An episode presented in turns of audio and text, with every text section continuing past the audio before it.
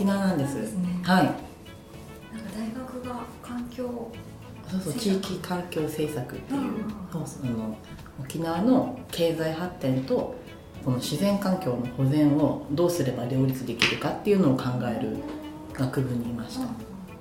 それってなんかきっかけがあったんですか？きっかけはちっちゃい頃からこうなんだ自然の中で遊ぶ機会がすごい多くて海行ったり山行ったり川行ったり。なのでできれば理系のなんかこう生物系の大学に行きたかったんですけど、はい。まあ、学力が足りず。あじゃあまあちょっと環境保全の方も興味あるからってことでそういう学部に入りました。そうなんですね。じゃあ将来はそういう仕事に携われたら。いいなと思ってました当時はうんうんうんうんじゃあそれを目指したいと思って受験してはい。大学生活を送ってみたいそんな感じ。だったんですね。就活はやっぱそういう方面。そうそれがですね就活が始まる前に学部の先輩が、まあ、もちろん就活をすしてるわけじゃないですか。なんかこういうのは趣味でいいやとか言い始めて先輩がうん。えそうなの？って私も思ってしまってでいざ自分が、まあ、就活を始めたら確かにこういった環境系の仕事ってそもそもこの新卒市場に上がってこないうんのとあったとしてもなんか契約社員とかなんかもう期間が決まってるような、まあ、賃金もちょっと低いそういったものが多くて当時私は正社員志望でできたらお給料も高くてみたいなことがやっぱり、まあ、欲しかったので、じゃあちょっとこう背に腹変えられないじゃないですけど、環境系はまあ厳しいのかなっていうことで方針転換をして就活してた感じですね。趣味でいいやなんて。うん。なんでそんなこと思っちゃったんだろうっていうなんかねですけど。同じようなことをなんかそうなのかなってそうです思っねちゃったってことですね、うん。じゃあどっちの方向方向転換そうですね。あのなんだろう。営業？営業の方にシフトチェンジしてましたこの思考をお客さんの課題解決がしたいみたいなへえそれってなんか環境とそう全然違うんですよ違いねますでも課題解決ってところでは共通。似てるといえば似てるんでしょうかでもねね違うものですよね、はい。でもお客様の課題解決やってみたいって。ななんかきっかけが？きっかけが当時ミスドでバイトをしていてうん。そこのなんか応対コンテストみたいなのに出さ出してもらうことがあったんですよ最初はなんか出る前までは普通にまあバイトだしみたいな気持ちで働いてたのをコンテストに出て九州大会にあ出たわけじゃないんですけど、ええ。まあ、なんだ行って登壇者のを見てたらまあレベルの高いこと。へなんかただの、まあ、ドーナツ屋さんの店員でもこんな風にお客さんにこう提案提案っていうかー。コミュニケーション取れるんだ楽しいじゃんってそこから気持ちが変わっちゃって、ね、お客さんと今までやらなかったようなこうやり取りをしていくとなんかお客さんとのやり取りで楽しかったんだなっていうことに気づいてそこからあ営業って楽しいのかなっていう方に興味が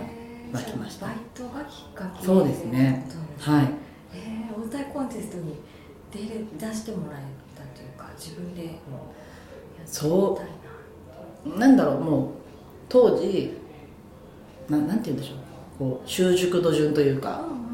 レベルバイトの仕事をやってるレベル順みたいな感じの2番手ぐらいが私だったので、そこでじゃあうん。っていう感じでやってました、へえ受けてみてはい。いや接客楽しい人とのコミュニケーション、うん。提案するって楽しいみたいなはい。感じだったんですかね、そうですね。私自体はこのコンテストには合格はしなかったんですけど、この、まあ、合格しなくても九州大会聞きに行けるよみたいなうんうんで店長がじゃあ行こうかってことで店長と一緒に長崎まで行ってハウステンボスのなんか行動みたいなところで九州大会が開催されて実際見ることができたみたいな。でそこで研修みたいなものがあってそこでの研修もすごく面白くてうん。どういうふうにこの店舗内のモチベーションを上げるかみたいな研修会で、あこんな世界もあるのかうん。とそこで出会ったのでうん。なんかこう人のなんて言えばいいんでしょうね、うん。まあ、そういうモチベーション上げたりとか、うん。提案したりとかそういうのも面白いなって思うようになりましへえすごい。なんかアルバイトでもた、うん。ね、そういう経験ができるんですね。はい。い。よかったです。いいいいいいバイト先だったと思います。あ、ね、そうですね。はいえー、ミスドってそういうのあるんです多分店舗によると思います。全部フランチャイズなんで、うちの店舗は結構毎月やっぱり新商品が出るので、こういうふうに売ってくださいという冊子が店舗に1冊届くんですよ。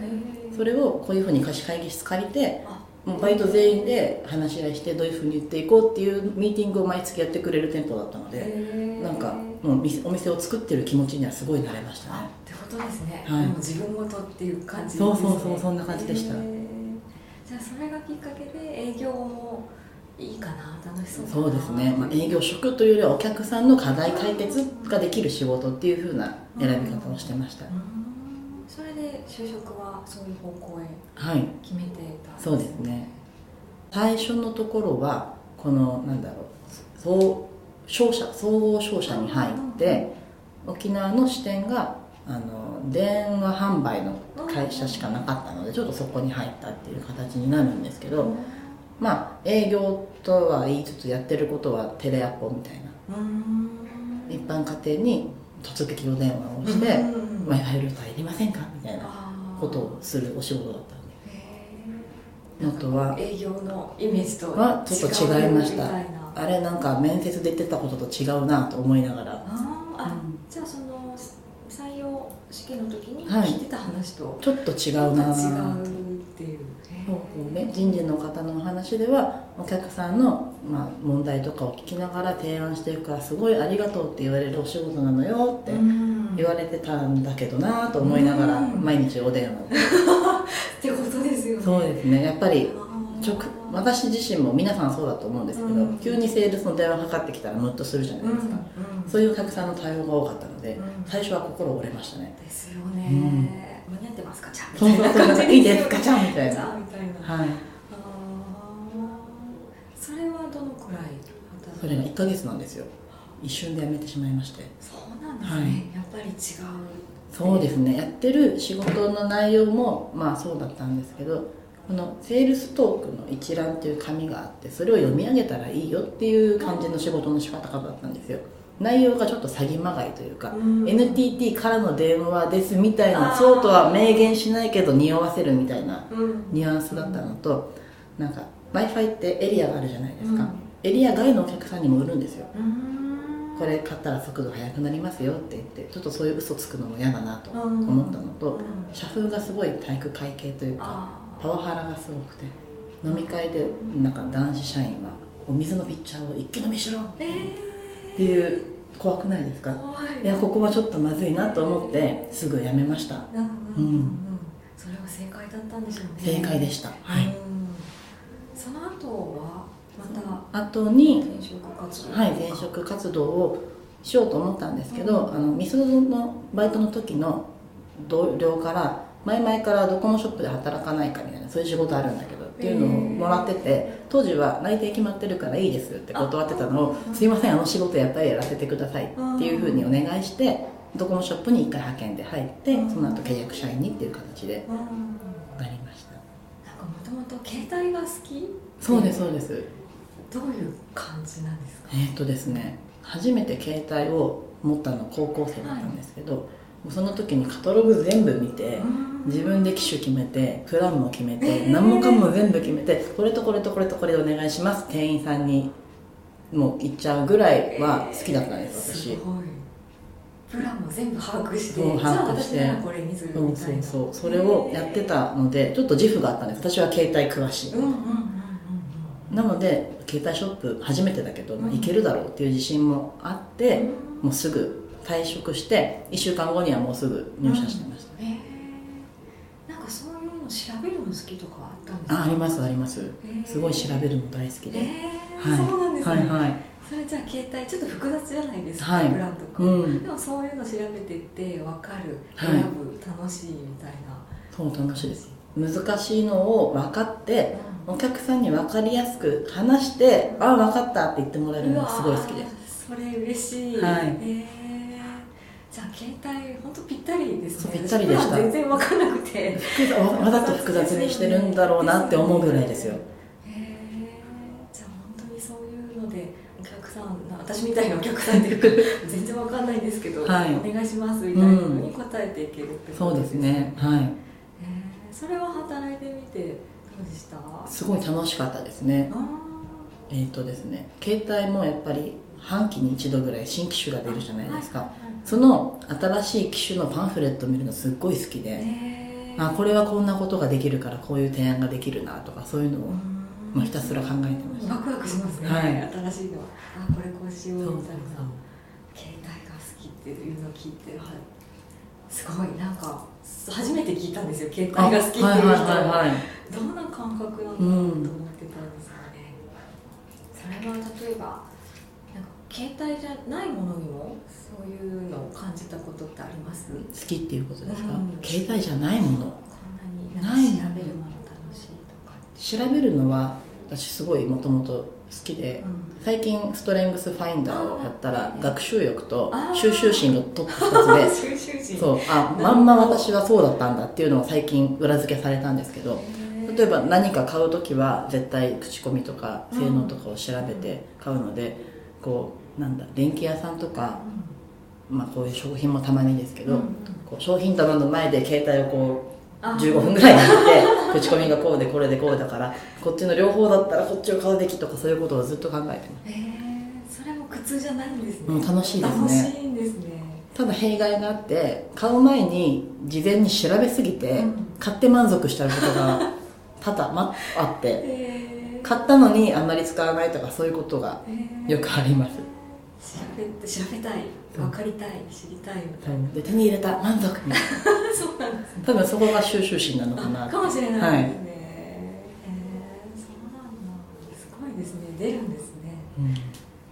ゃあそのはい。えー、ドコモのお仕事は、すごくやりがいがありましたね、ね、うん。それでやっぱりお客さんとのコミュニケーションっていそうですね、えーと、とお客さんとのコミュニケーションも楽しかったんですけどあの後輩の育成を任されていた部分が一部あってそれが一番楽しかったです、随分早いうちからそうですね。ショップドコモショップってなんだろう。結構任せられるっていうかやっぱりもう一人前としてお客さんと一人でこうやるので、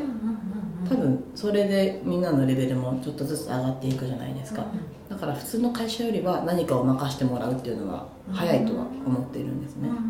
で私の場合ここでもまた応対コンテストに参加して、あのミスドで1回やったから、まあ、似たようなもんだろうみたいな気持ちで手を挙げたんです、入社3か月で。ええー、早い。でそしたらまあ勝手がわからない、全然ロールプレイングをこう試験官の前でやってそれをお偉方がこう見て審査するっていうタイプのコンテストだったんですけど、もう全然何が正解かもわからない、こう当日お客さんどんなお客さんが来るかは分からなくて、どんな機能が欲しいかもわからないけど、機種を提案してくださいっていうような、まあ、本当に実店舗と同じようなタイプのロールプレイングなんですけどそれを当時は店長とまず練習してたんですけど、店長もあんまり分かってなかったみたいでこのコンテストの内容を。どっちもわからないままただ時間だけが過ぎていって焦るみたいな感じだったんですよ。それを多分見かねた本部のマネージャーさんが来てくれて、ロールプレイングしてくれたら「あれ？できてるよ」って言われて「あできてるんだ」って。そこですごい自信になっちゃって。もう次の日から普通の接客も自信を持ってできるようになったんです私。その褒められたできてるって言われた一言が。はい。でそこで私もまあ将来はこういうふうに誰かの後押しができる人間になろうって決めたっていうのがそこなんですけど。大きいですね、はい、自信もでもできてるよって。大丈夫大丈夫、はい、合ってるみたいな。その一言